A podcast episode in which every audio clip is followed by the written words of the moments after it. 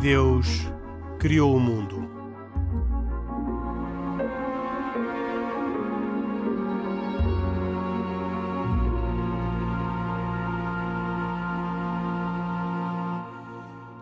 Boa noite. E Deus criou o mundo, um programa de Carlos Quevedo, uh, que é autor e produtor, uh, e que hoje se uh, desenrola na Ericeira, gravado, a quando da reunião anual do Grupo Intercultural para o Diálogo entre as Religiões e as Instituições do Partido Popular Europeu, do qual Paulo Rangel é vice-presidente do grupo parlamentar. Comigo tenho, além de Paulo Rangel, Pedro Gil, uma vez que o Khalid Jamal e o Isaac Assor não puderam estar. Uh, Paulo Rangel, muito obrigado por estar neste programa. Uh, o programa Eu que agradeço. O programa é sobre diálogo interreligioso, é uma experiência de diálogo interreligioso. Uh, ficamos muito contentes por, pela oportunidade também de apresentar a muitos deputados europeus esta experiência de diálogo interreligioso que é uh, talvez única em Portugal e que nós gostaríamos muito que se, que se estendesse a outros países como experiência de conhecimento e de respeito pela diferença. Uh, e, e começo por lhe fazer a pergunta, talvez a mais óbvia de todas as perguntas. Como é que nos tempos de hoje, uh, em que a religião e o Estado estão tão separados e às vezes tão distantes, se explica que um partido europeu tenha ainda uma preocupação sobre a religião? Repare, eu, há uma coisa que queria dizer. Uma das coisas boas que há é a separação entre uh, as religiões e o Estado. Portanto, é isso que permite, de facto, que um partido tenha isto. Se não fosse isso, era mais complicado. Uh, aliás, devo dizer que é um princípio cristão, o princípio da separação entre a Igreja e o Estado, não é? Portanto, é de Jesus a César o que é de César e a Deus o que é de Deus o que uh, uh, uh, tinha um duplo sentido. Tinha o sentido, por um lado, de dizer, bom, devem pagar os impostos, cumprir as obrigações com o Estado. Portanto, isto era uma palavra para os judeus, mas também era uma palavra para os romanos, porque nas moedas romanas estava as fins, no fundo, do imperador, que era também uh, uh, divino. Portanto, isto também era uma crítica ao Estado romano, porque não era apenas uma crítica uh, aos judeus, não era apenas uma resposta a uma, a uma, armadilha que lhe queriam criar, era também uma crítica aos romanos, porque eles confundiam a esfera divina com. eles divinizavam o poder. E isso também não era aceitável. Portanto, nem sempre é vista esta segunda é asserção. Isto para dizer o seguinte. Uh, uh, no, no, no, o Partido Popular Europeu, como tem raízes, digamos, na democracia cristã europeia, uh, que é um dos ramos fundadores da Europa, não é? seja na Alemanha, seja na Itália, seja na França, não é? o Robert Schuman, ou o Di Gasperi, ou Adenauer, portanto, são, eram cristãos altamente comprometidos, neste caso até todos católicos, por sinal. Uh, uh, e que fundaram a Europa, uh, a União Europeia, a ideia é de que, como nós temos essas raízes, promover, no fundo, o, o, diálogo religioso, que aliás também é feito muitas vezes com agnósticos e até com ateus. Portanto, eu diria que a nossa primeira preocupação, no fundo, é dizer, justamente porque há uma separação entre a Igreja e o Estado, há que reconhecer o papel das uh, religiões e das instituições religiosas e das crenças como forças, digamos, dinâmicas, vivas na sociedade civil. E, portanto, um partido não, tem, tem, também de refletir sobre isso, assim como reflete com outros movimentos sociais, com os empresários, com os sindicatos, com movimentos representantes de, das mais diversas minorias étnicas uh, e, portanto, com todo o tipo de organizações ambientalistas, etc. Também não estou, a, não estou a pôr tudo ao mesmo nível, não estou a pôr tudo ao mesmo nível, mas também a verdade é que uh, uh, as religiões têm um papel. Se quiser, aqui há uma cultura um pouco, talvez mais alemã do que francesa. Na França, a separação entre a Igreja e o Estado é muito vista nessa lógica do laicismo, é? e, portanto, de uma separação abrupta e até de uma certa remissão, um remeter das igrejas para a esfera privada. No caso alemão, as igrejas estão reconhecidas constitucionalmente, são parceiros, se quiser, são parceiros sociais. Isto é uma expressão muito redutora, mas eles são vistos, assim como os partidos políticos têm um estatuto constitucional, ou os sindicatos têm um estatuto constitucional, as igrejas também têm um estatuto constitucional. Esta é a perspectiva que uh, o Partido Popular Europeu tem.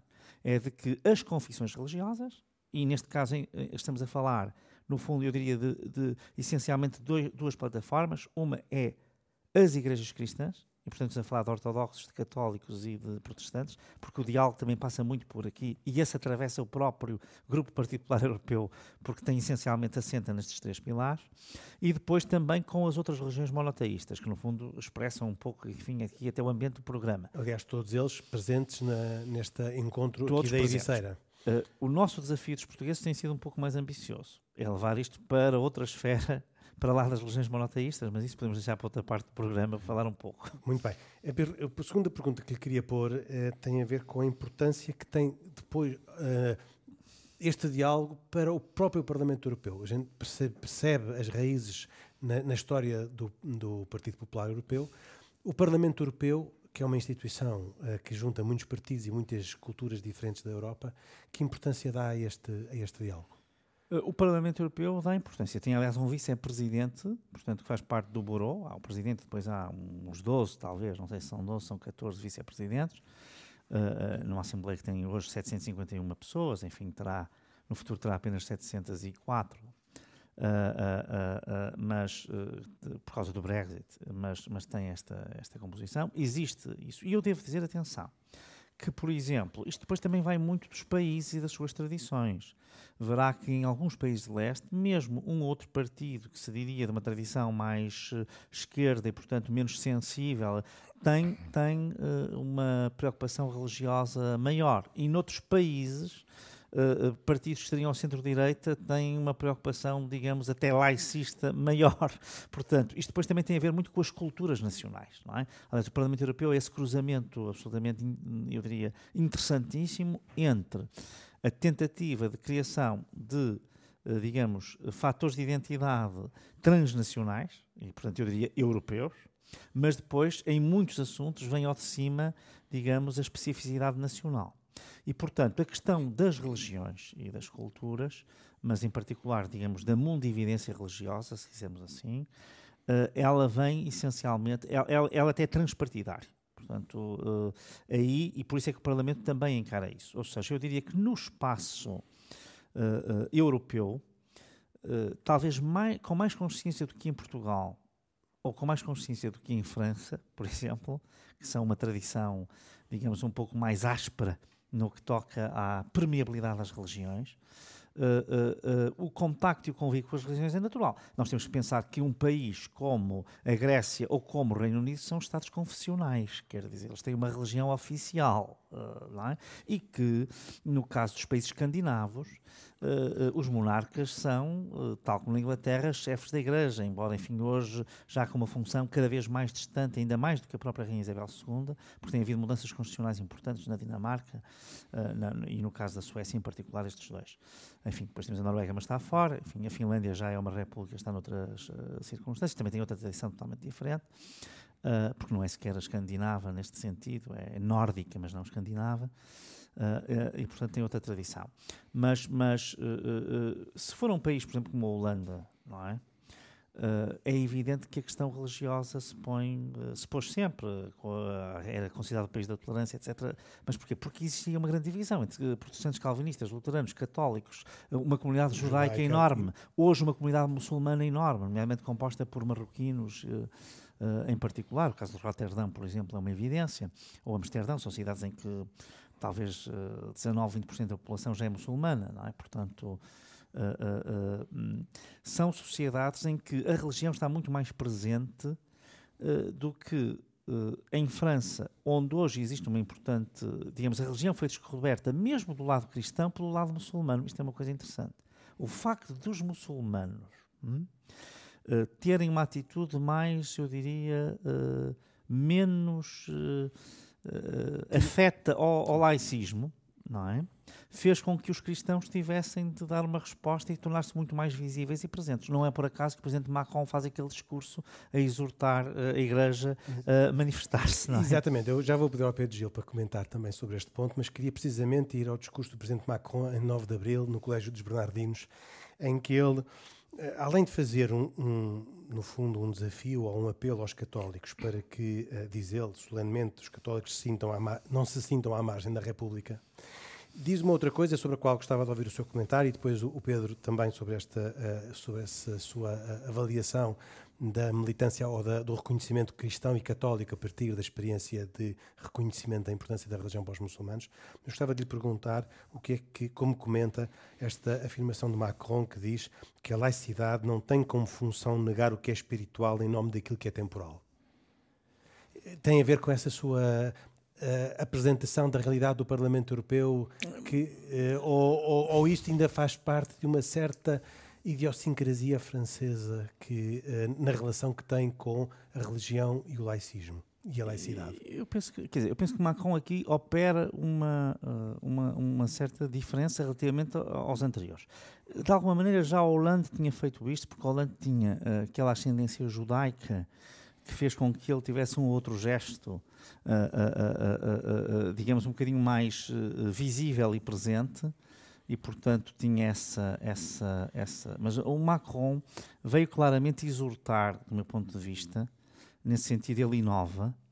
Uh, porque, o que acontece é que o Macron procurou, uh, uh, num estilo que é um estilo, até aquela alusão ao, Júpiter, é no fundo, isto agora se quiser já, já estamos num, num, terreno bastante mais venal e muito mais terreno, num terreno terreno, se posso pôr a questão assim, eh, mas que é o Macron vai buscar a tradição do Luís XIV, é? mais do que do de Gaulle. Uh, portanto, é um pouco.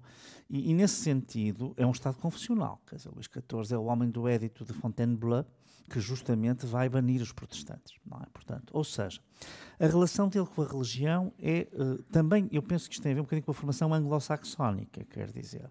Ele é talvez o primeiro presidente francês uh, pelo menos desde o de Gaulle, e portanto da refundação, no fundo, da República, uh, que tem claramente uma, um background, uh, não é? tem por trás de si um registro de grande conhecimento e intimidade com o mundo anglo-saxónico, é? seja o mundo da finança, por um lado, seja o domínio da língua, do inglês, e, portanto, a experiência anglo-saxónica é uma experiência muito descomplexada com as religiões, não é? Portanto, não é tão organizada como a alemã, mas é uma experiência muito mais, eu diria, vital e espontânea, não é? In God we trust, quer dizer, uh, uh, uh, e portanto, aqui eu penso que ele tem -se. E depois é esta compreensão, repare, à medida que certas religiões, até por causa do valor que hoje nós damos às minorias no espaço público europeu, neste caso as minorias muçulmanas, se podem afirmar de um modo, digamos, eu diria, uh, manifesto, ostensivo, patente, não é? Uh, uh, evidentemente que isso faz um apelo a um certo contrapeso, é? e penso que esse é um pouco isso, é? Penso que é um pouco isso. No caso português é um bocadinho diferente. No caso português, o apagamento da Igreja tem a ver, do meu ponto de vista, não apenas com uma laicidade que é tradicional, vem desde o Marquês de Pombal, portanto, está absolutamente identificada. Quer dizer, quando as pessoas pensam que Portugal é um país muito católico, isso é, do meu ponto de vista, é uma leitura muito enviesada, não é? Porque a expulsão dos jesuítas, eh, e aliás, a extinção da Companhia de Jesus deve-se ao Marquês de Pombal. Há aquela tese daquela alemã agora que mostra que Marquês de Pombal nomeou embaixadores em todos os países católicos para pressionar o Papa a extinguir a Companhia de Jesus e, e conseguiu. Portanto, é uma obra dele. Uh, mas depois, se for para o liberalismo, extinção das ordens religiosas, depois a República outra vez, portanto, quer dizer, nós temos uh, uma tradição anticlerical e até antirreligiosa muito forte, portanto, o país é um país deste contraste, neste, neste contraste, mas um certo adormecimento da Igreja, que eu acho que em Portugal também é evidente, uh, e especialmente uma recusa da Igreja sistemática em intervir no espaço público, e, portanto, em exercer, em, em renunciar ao seu dom profético, que é uma coisa absolutamente extraordinária, mas eh, infelizmente é assim, deve-se muito também a esta ideia de que o país vive num certo nacional-catolicismo, quer dizer, no catolicismo light, não é? Uh, que eu acho que é muito salutar para o crescimento das pessoas, portanto, não haver uma, um, uma omnipresença da religião, mas depois a intervenção no espaço público é diminuta e, e, e está um pouco relaxado. Pedro Gil, uh, precisamos de, também, que concorda com esta ideia de que precisamos de, um, de, uma ajuda de outros muçulmanos em Portugal para que os cristãos se afirmem com a pujança que era esperado que tivessem? Todo, todos os caminhos vão dar a Roma, esse parece que é outro dos caminhos, mas eu não. Se puder ver outros, eu preferia. Um, bem, nesta nossa conversa, eu se calhar ia tomar um bocado uh, o foco na, na expressão de, de, que as religiões são tomadas agora na Europa como parceiros, ou pelo menos em alguns casos mais do que noutros. Um, e eu acho que em si já é, já é positivo, porque um, um, um Estado que obstinadamente ou cegamente uh, decidisse que o fator religioso é irrelevante por, por seu desejo e, portanto, que simplesmente não, não interagisse, uh, seria pouco sensato. Mas já há uma pergunta que nós podemos fazer é se a religião está numa sociedade tal como os parceiros dos sindicatos, os parceiros de grupos económicos ou artísticos estão que habitualmente nós entendemos que, embora defendam algumas coisas que possam ser comuns a todos, habitualmente têm eh, interesses de parte e, portanto, as coisas são eh, muitas vezes eh, integradas e os seus interesses são objeto de diálogo um bocado por conveniência recíproca e, portanto, para chegar eventualmente até acordos e cedências. Eh, aliás, eu recentemente, ainda não sei bem que pensar disso, mas vi duas notícias relativas ao Brasil, de que, que ambos candidatos, eh, agora finalistas das eleições, fizeram algum tipo de acordos com uns com a Igreja Católica, outros com os evangélicos, um, em que um até disse que assinou, não sei que compromisso, a dizer que, que, que nunca um, faria certo tipo de legislação. E aqui eu, eu, diria que é um tipo de, de, colaboração de parceiro que é aquele que eu acho que a religião não deve ter. Quer dizer, eu não estou a dizer que não, o político não possa fazer os seus compromissos porque tem que ganhar uh, votos, não é? Mas, mas uh, a pergunta maior que eu queria fazer é qual é o lugar da religião no processo político. Portanto, em que medida é que deve entrar. E isto tem sua dificuldade precisamente porque acho que não devemos encontrar a solução ou o esclarecimento na ideia de pensar que a religião é um conjunto de parceiros que estão na sociedade e que é inevitável para um político ter que lidar com eles porque eles têm força, não é? Portanto, essa não é a ideia e qual é que é, deve ser a ideia? Eu acho que isso foi uh, a reflexão interessante, pelo menos uma reflexão introdutória, que Bento XVI quis fazer quando fez a visita aos parlamentos, quer o Parlamento inglês, quer o Parlamento alemão. O, concretamente no inglês é mesmo qual é o lugar da religião no processo político. Porque esse é, esse é, é aí que se resolve uh, os, os, temores, que muita gente tem, teme qual é a influência da religião, e outros é simplesmente um mistério, como é que se, como é que se integra, não é? E, e ele, nesse aspecto, acho que Bento XVI levantou aqui uma, umas teses interessantes uh, sobre o assunto, que é... Uh, para fundamentar as decisões políticas, nós temos que ter uma base ética, porque é aquilo que nos permite dizer que certas coisas são boas e outras são más, e, portanto, a legislação e as atuações políticas têm que ser em ordem a favorecer aquilo que consideramos que seja bom e em dificultar aquilo que consideramos que seja mau. Uh, esse fundamento ético considera-se no cristianismo, e considera Bento XVI, não é um produto religioso, é um produto da humanidade, pertence à realidade. Portanto, a, a religião não vai fornecer esse fundamento ético mas vai ajudar a ver, a descobrir esse fundamento ético. Portanto, ele acha que as religiões são portadoras de uma sabedoria que convidam a que os protagonistas políticos tenham, saibam ter, não sei bem em que termos, mas diálogo com representantes das religiões, não para assinar acordos pré-eleitorais, como o que vimos agora no Brasil, coisa que me deixa até um bocado inquieto, mas uh, para poder refletir profundamente sobre quais é que sejam os fundamentos éticos das decisões. E, e esse sim que é um diálogo que tem que ser desapaixonado, tem que ser profundo, tem que ser livre, porque se não houver liberdade, uh, não se consegue fazer uma apreensão de uma verdade.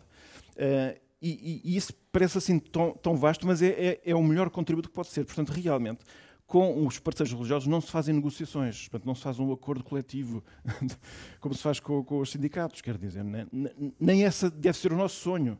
Isso seria todo esse cenário é assustador é opostamente assustador é que os políticos simplesmente queiram, não, nem sequer queiram ouvir uma reflexão profunda sobre os temas. Bom, há muita gente que diz, bom, mas é que a religião uh, tem provado que tem problemas e, portanto, que tem os seus fundamentalismos e é verdade. Portanto, é, isso é outra coisa que o Papa Bento XVI dizia. A religião um, eh, e as suas expressões muitas vezes são desiludem, portanto, desiludem, têm problemas e têm responsabilidades, sem dúvida nenhuma. Então, o que é que ele diz? Diz que isso pode ser uh, resolvido, ou pelo menos ajudado a curar, com aqueles que são os representantes da, da, da razão. Então ele fala de um, uma, uma relação de duplo sentido, em que o esforço da razão, portanto a humanidade, exige às religiões que se purifiquem e que se justifiquem. E a religião ajuda também a resolver as patologias, a religião ajuda a resolver as patologias dos sistemas políticos e, até racionais. E, e, portanto, há aqui uma mútua cooperação, que é aquilo que era a proposta, a grande proposta de Bento XVI, é que se estabeleça, uma, por qualquer forma, que a definir, uma situação de diálogo habitual entre aqueles que são os responsáveis políticos e aqueles que possam expressar toda a sabedoria acumulada ao longo dos séculos nas religiões.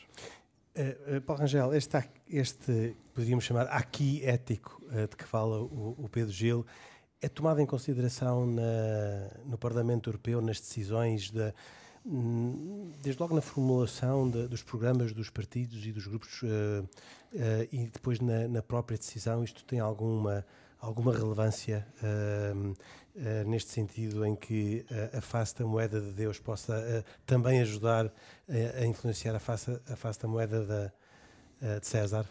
Eu acho que sim. Agora, quer dizer, o aqui ético, mais uma vez, vai muito das idiosincrasias culturais e, em muitos casos, até nacionais, não é? Portanto, vai daí. Eu, eu, eu queria, e, e as duas coisas estão ligadas, mas queria dizer o seguinte: eu também tenho repulsa pela ideia da igreja parceiro. Mas esta é um bocadinho, enfim, é uma, é uma forma pedagógica, mas é, é um pouco, se quisermos, a visão germânica. Não é por acaso, porque os alemães têm sempre que organizar tudo, portanto, para eles seria difícil compreender o papel das igrejas se elas não tiverem uma arrumação num certo quadro. Quer dizer, é preciso.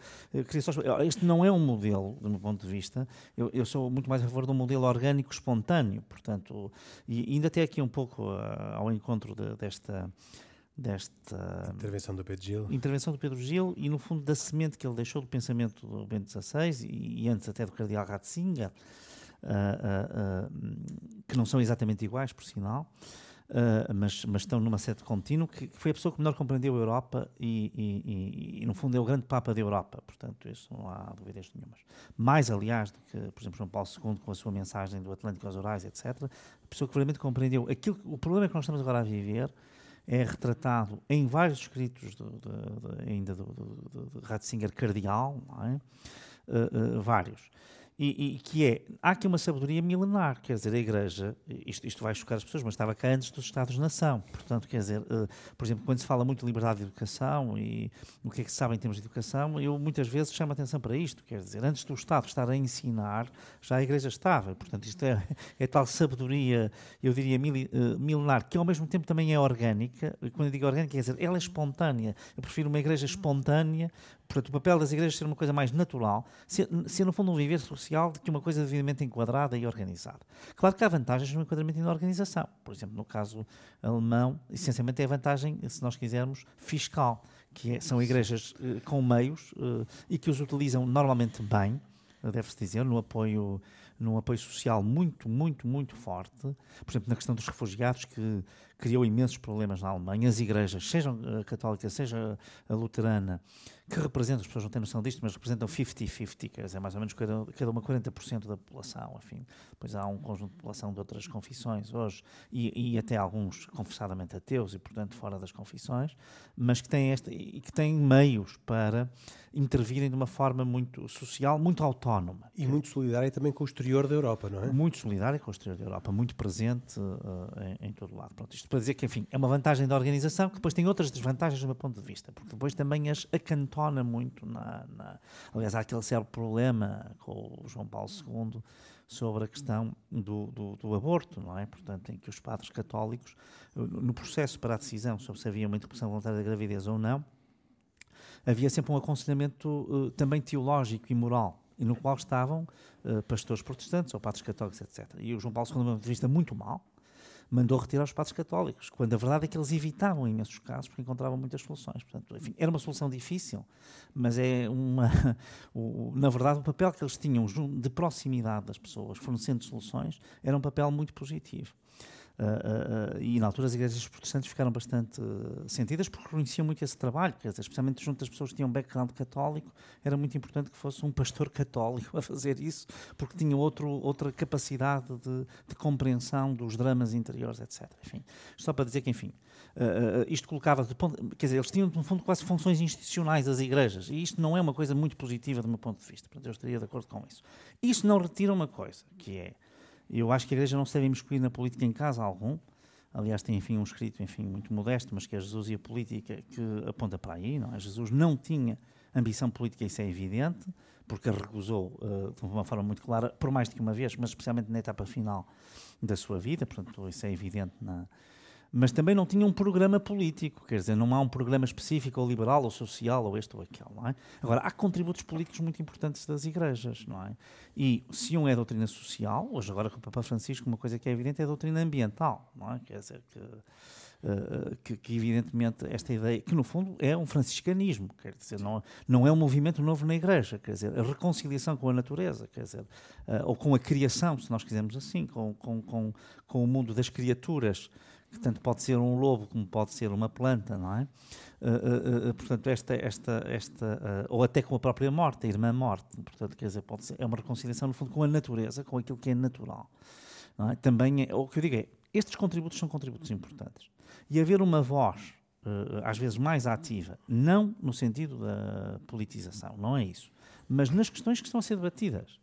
Eu acho que isso que é uma coisa que às vezes existe uma certa timidez e um certo receio que, que, que, que, que uh, uh, a despeito de eu ser contra uma canalização, organização e muito, e muito mais contra uma politização uh, da Igreja, quer dizer, a Igreja deve ser um espaço completamente apolítico sob esse ponto de vista, a sua intervenção, e aqui refiro-me às igrejas em geral, justamente por darem esse apor ético, muitas vezes elas renunciam e o espaço é conquistado por. Uh, Eu por tenho uma, uma, dúvida que até gostava de colocar, é, mas, mas imaginando então que é, que, é, que é, ou admitindo que é bom para um político uh, fazer a audição daqueles que possam ser representantes de uma reflexão religiosa portadora de, já de tradições longas.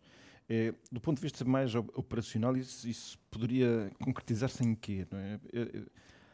Eu não sei, eu, só se tem alguma eu, uma, uma ideia sobre não, isso. Quer dizer, eu não compreendo que os principais bispos portugueses não tomem posições públicas sobre certas matérias e mandem um, um, a Conferência Episcopal emitir um comunicado que é clandestino. Sim, agora, eu, Quer dizer, eu, o que eu digo é o seguinte: é, isto é que eu não compreendo. Sim. Porque ou, ou, eles têm uma mensagem para passar às pessoas e têm uma, uma. Claro que isso tem que ser feito com prudência e com cuidado, mas quer dizer, deve ser uma coisa que deve ser feita, não deve ser uma coisa negociada nos bastidores uh, uh, com, com o poder. Isso, quer dizer, uma igreja de corte é que não me parece uma coisa positiva. Pois, agora eu diria, não, não é tanto a questão de negociar, era, era mais que uma reflexão, é, é um pensamento conjunto, até que pode até fazer-se com um compromisso prévio de, de, não ser conclusivo. Isto é simplesmente ser um, um pôr em, em, funcionamento os nossos neurónios, o nosso coração para tentar compreender a profundidade dos temas.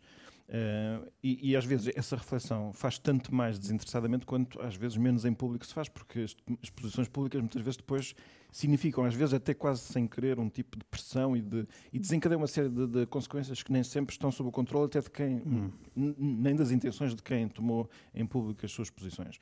Mas eh, essas conversas de bastidores aqui não, não, não, não teriam, evidentemente, o caráter clandestino, mas a própria natureza da reflexão que está em causa exigiria uma, uma conversa franca, num ambiente distendido, e, e, eu não sei, eu estava a procurar aqui era de caminhos concretos para ver se, se, se, se tinha alguma sugestão sobre como é que isso pode, possa fazer, precisamente ainda antes de falar dessas posições públicas. Não. Repare, eu acho que há uma coisa em primeiro lugar que é mais importante de todas, que é aqueles que uh, uh, têm uh, fé e que estão ligados, enfim, a, cada um às suas igrejas, não renunciarem à intervenção política e pública, porque isso é a forma mais espontânea, natural e orgânica de essas bases passarem para é? Cada um com a sua especificidade. Por exemplo, sou um católico, uh, ou sou, eu como defino um cristão de cultura católica, porque acho que é muito mais importante ser cristão do que ser católico, é, é apesar de tudo um acidente, do meu ponto de vista. Uh, e isso é muito importante compreender isso, pode ir algo interreligioso. Uh, mas que um pouco progressista, se, enfim, uma categoria dos anos 60, mas que, na qual eu me revejo hoje em dia. E, portanto, em muitas posições que a Igreja tem, não, não, não, não me revejo totalmente.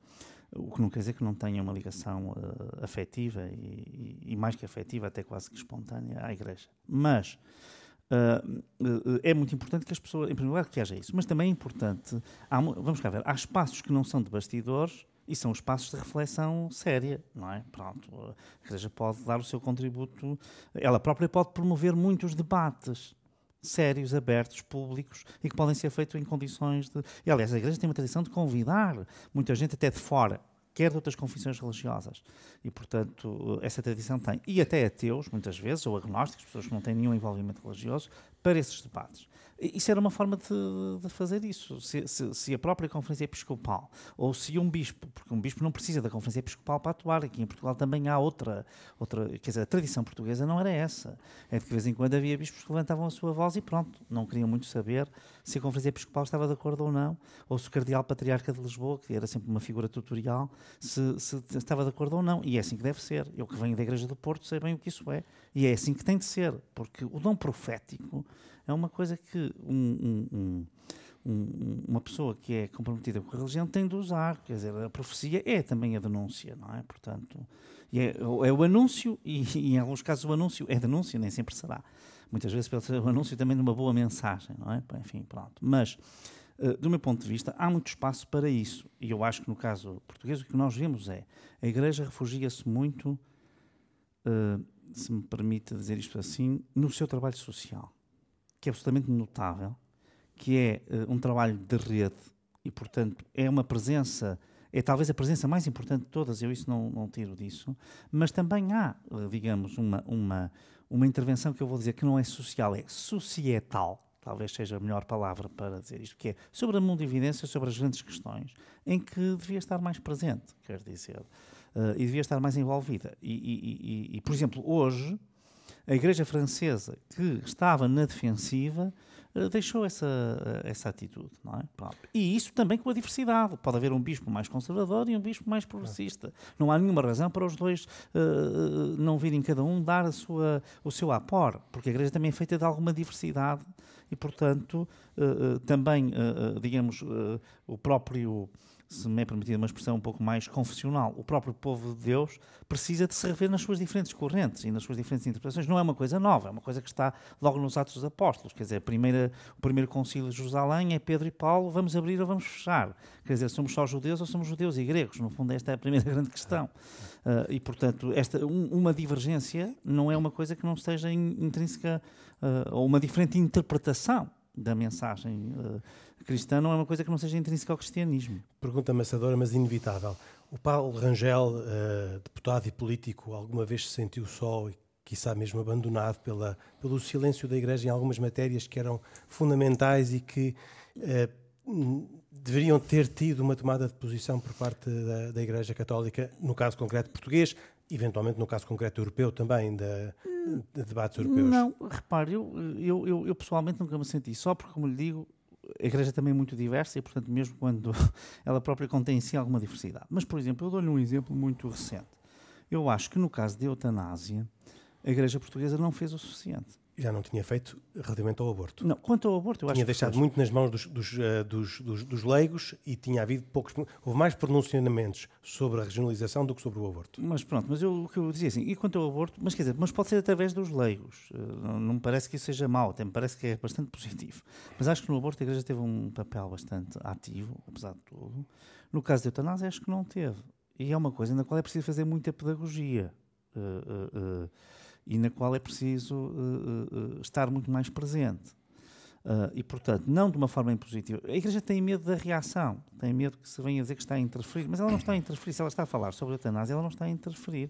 Está a dar a sua visão. Portanto, mesmo até em matérias em que eu possa não estar totalmente de acordo com o, a posição da Igreja, aquilo que eu esperava dela é que ela defendesse a sua posição. Mesmo que depois tivesse alguns cristãos ou alguns católicos a dizer nós não nos revemos nisto. Mas quer dizer, aqui, por exemplo, na questão da eutanásia, que é uma questão que eu acho que é bastante difícil, mas que uh, vai para uma questão essencial, que é a questão da vida, e não é só isso, é a questão do acompanhamento. Para mim, enfim, sinceramente, digo isto até do ponto de vista pessoal. O acompanhamento das pessoas de idade, que é, enfim, digamos, enfim, cada um tem os seus carismas, e, e é uma coisa que a mim me diz muito. Uh, a solidão em que as pessoas se encontram hoje precisa de uma mensagem forte. Não é que ela não exista. Se falar com qualquer padre, com qualquer bispo, esta será uma das suas primeiras preocupações, quer dizer, não é? Portanto, são estes temas até mais do, da, da, existência íntima das pessoas que são a sua principal preocupação, a, a, o, cuidar, o cuidar do outro, digamos assim, e, em primeiro lugar dentro da família. É, não vou dizer que isto não seja uma coisa presente, mas talvez, por exemplo, numa questão como essa, fosse muito importante uma, uma ação que fosse ao tema da eutanásia, mas que fosse para lá disso. E essa, eu diria, toda a doutrina está feita. Ou seja, aqui eu não tenho dúvidas que o pensamento e a reflexão, a reflexão até diria, está feita, mas a sua divulgação, a sua passagem, a sua passagem de uma forma inteligente e até moderna, digamos assim, não é? Uh, uh, eu acho que podia ter sido muito mais ativa. E a questão é esta: nós sabemos que este ponto, que este, que este tópico vai voltar, vai voltar. daqui a ano e meio, estamos outra vez com ele em cima da mesa. Portanto, eu acho que há tempo para fazer aqui um trabalho. Porque mesmo quando se perde politicamente, o trabalho, as sementes que se deixam, sob o ponto de vista do debate, da perspectiva, do ponto de vista, criam interrogações. Porque há um momento na vida em que cada pessoa vai ser confrontada sempre com esta realidade, como todos nós somos. Portanto, este, este é daqueles temas, tal como acontece, acontecia com o aborto, não é? Em que, uh, mais tarde ou mais cedo, de uma forma ou de outra, todos são confrontados com essas dúvidas e assaltados por esses problemas, ou porque têm um filho, ou porque têm uma filha, uma irmã, uma mãe, um pai. Uh, toda a gente tem alguém, um amigo, uma amiga, uma mulher, um marido, que, que, que, que porque faz parte da natureza humana. E a mensagem que se deixar nesses momentos também vai ecoar na consciência de cada um e vai ecoar na. Portanto, mesmo que haja a, a perda de uma batalha política, se quisermos pôr a questão assim, Uh, não é assim que uh, uma confissão religiosa a encara, porque não a encara como uma batalha política, encara com uma dimensão que é isso que os políticos não compreendem, não é? Portanto, os políticos nem sempre julgam que aquilo é uma batalha. E, e que para... acaba na, na, na votação Sim, final. E que para uma igreja nunca é uma batalha política, nunca é a aprovação ou a reprovação apenas de uma lei, não é? É também um, um apelo à consciência e à, e à, eu diria, ao confronto de cada um consigo mesmo. Ora, e esse vai ecoar sempre. E, portanto, se essa mensagem for trabalhada, ela pode produzir muitos frutos positivos uh, no futuro. Por isso é que eu digo que eu estava aqui a dar este exemplo, para mim foi um exemplo emblemático de algum, se me permite, de, de um retraimento, de um complexo, de um receio de que agora vêm, vêm os puristas do anticlericalismo e tal. Eu acho que há uma coisa que é importante dizer. Eu há pouco fiz aquela evocação histórica sobre Portugal uh, e sobre a tradição, de, no fundo, de uma tensão, de uma fratura, de uma fissura. Esclarece os ouvintes, ou há pouco foi na, na, no seminário que estamos a. Não, foi mesmo aqui. A, quando eu também. referi, por exemplo, o anticlericalismo do Marquês de Pombal ah, e e tal. Portanto, esta fissura que em Portugal existe. Sim. O 25 de Abril. Hum? Foi feito de uma forma diferente. Porque havia a experiência de que isso era uma fratura errada. E, na verdade, não criou essa, essa, essa, uh, essa uh, tensão extrema entre os crentes e os não crentes. E por isso, há, sem dúvida, aí movimentos fortes que há, especialmente muito ativos mediaticamente, antirreligiosos, mas essa fratura não apareceu nesta, nesta fase da nossa democracia. E por isso não há espaço para essa fratura vingar porque ela não existe do lado daqueles que são crentes, existe numa minoria de não crentes que são sobreviventes desses movimentos. Mas aí, nós sabemos que aí houve uma pessoa que teve um papel importante, que foi o Mário Soares, que compreendeu que o maior erro que o novo regime poderia fazer era repetir a Primeira República, e neste quiser repetir o liberalismo, e era repetir o pombalismo. E, portanto, eh, e para mim esse é um dos seus maiores legados. Curiosamente, aliás, ele era, um, como sabemos, um grande adepto do diálogo interreligioso e intercultural nunca se fechou às igrejas, a nenhuma, de nenhuma espécie. É? E, portanto, uh, uh, e isso neste regime teve um papel muito relevante. E por isso hoje a Igreja não tem que ter receio disso. É, é isso que eu queria dizer. Claro que vai haver meia dúzia de vozes é? que ainda estão a viver a onda de há 100 anos atrás. Mas este regime não tem esse DNA. E por isso não há que ter medo de tomar posições. Atenção, como eu digo, não são posições políticas. Eu aqui, sinceramente, subscrevo por inteiro uh, uh, aqueles alertas que o Pedro Gil fez e que até podiam resultar de uma interpretação talvez menos menos cuidada das palavras que eu tinha feito, quer dizer, eu próprio podia não ter previsto que isso seria uma interpretação possível quando estava a falar dessa ideia dos parceiros e tal. Mas é, eu, eu, estou exatamente na mesma onda de frequência sobre esse ponto de vista, que é não politização uh, das igrejas, mas também não não ter receio, quer dizer, eu quase que eu acho que se tem que dizer aos bispos portugueses uh, aquilo que o João Paulo II disse, não é? Que é o não temais. Não tenhas medo, quer dizer, uh, porque, porque uh, têm medo não sei bem de quê. Porque não há que ter medo. Voltando ao Parlamento Europeu, o Papa Francisco visitou o Parlamento Europeu, visitou nesse sentido de ir dizer coisas que era preciso serem ditas e ouvidas no Parlamento Europeu, foi lá como chefe de Estado, foi lá como líder religioso. Qual foi o, o eu acho que o ele- impacto até desta visita eh, do discurso Olha, que ele fez no Parlamento Europeu há quatro anos, salvo erro. Eu vou dizer uma coisa politicamente incorreta, mas é exatamente o sentimento que tive. Eu acho que a, a visita dele teve um, um- um impacto brutal do ponto de vista humano. O discurso, que era um discurso muito bom, foi lido por um homem que estava cansado, eh, talvez naquele dia. Mas, como a figura dele é uma figura de uma proximidade humana eh, enorme, as palavras contam menos que o gesto. Eh, Quer dizer, portanto, ou seja, eu diria que foi um momento, e aí, para toda a gente, crentes e não crentes, portanto, eu acho que foi uma energia que perpassou, enfim, estou a usar um termo um pouco new wave, Sim. mas quer dizer, uma energia que passou, uh, uh, uh, uh, uh, uh, perpassou por todo o hemiciclo de uma forma clara, mas eu até talvez esperasse um discurso proclamado de outra maneira. O conteúdo não tinha de ser diferente, mas não foi porque ele estava nitidamente cansado. Só que o que é que tem esse cansaço? Que aliás era uma coisa que já se pensava muito com o João Paulo II. Que, o que é que tem esse cansaço? Tem a humanidade. E isso é desconcertante, não é? Porque onde se espera uma coisa majestática, aparece uma pessoa normal. Aliás, havia uma série de Aparece uma pessoa humana. Portanto, na fragilidade também, que é, é o grande legado de João Paulo II, as pessoas tendem muito a esquecer isso, mas é a fragilidade. Quer dizer, nós somos seres frágeis, não é? E tanto podemos aparecer a andar atleticamente como podemos aparecer a cochear. Quer dizer, não deixamos de ser pessoas merecedoras da mesma atenção por causa disso. E, e- e- e- isso foi uma coisa, o que eu diria é assim, a coisa mais eh, comovente eh, dessa presença Uh, uh, a mensagem, enfim, é a mensagem que nós conhecemos, não foi nem mais nem menos do que aquela que ele tem tido sempre, muito importante na questão dos refugiados, do meu ponto de vista, o que não quer dizer que tenha sido eficaz, porque os preconceitos muitas vezes estão para lá. Há um momento, no fundo, todos temos o nosso momento do, do, do Monte Tambor, não é? Quer dizer, um momento em que a pessoa está muito contente porque há um resplandecimento e há uma transfiguração, mas depois volta-se outra vez cá para baixo e a pessoa esqueceu aquele momento, não é? Pronto. E, portanto, eu digo que o preconceito resiste muitas vezes a esses momentos de transfiguração. Mas foi um momento de transfiguração, do seu ponto de vista, digamos, eu diria que foi uma coisa que foi sentida. E depois o Papa Francisco tem essa abrangência, mesmo aqueles que são muito antirreligiosos, têm até um pouco esse.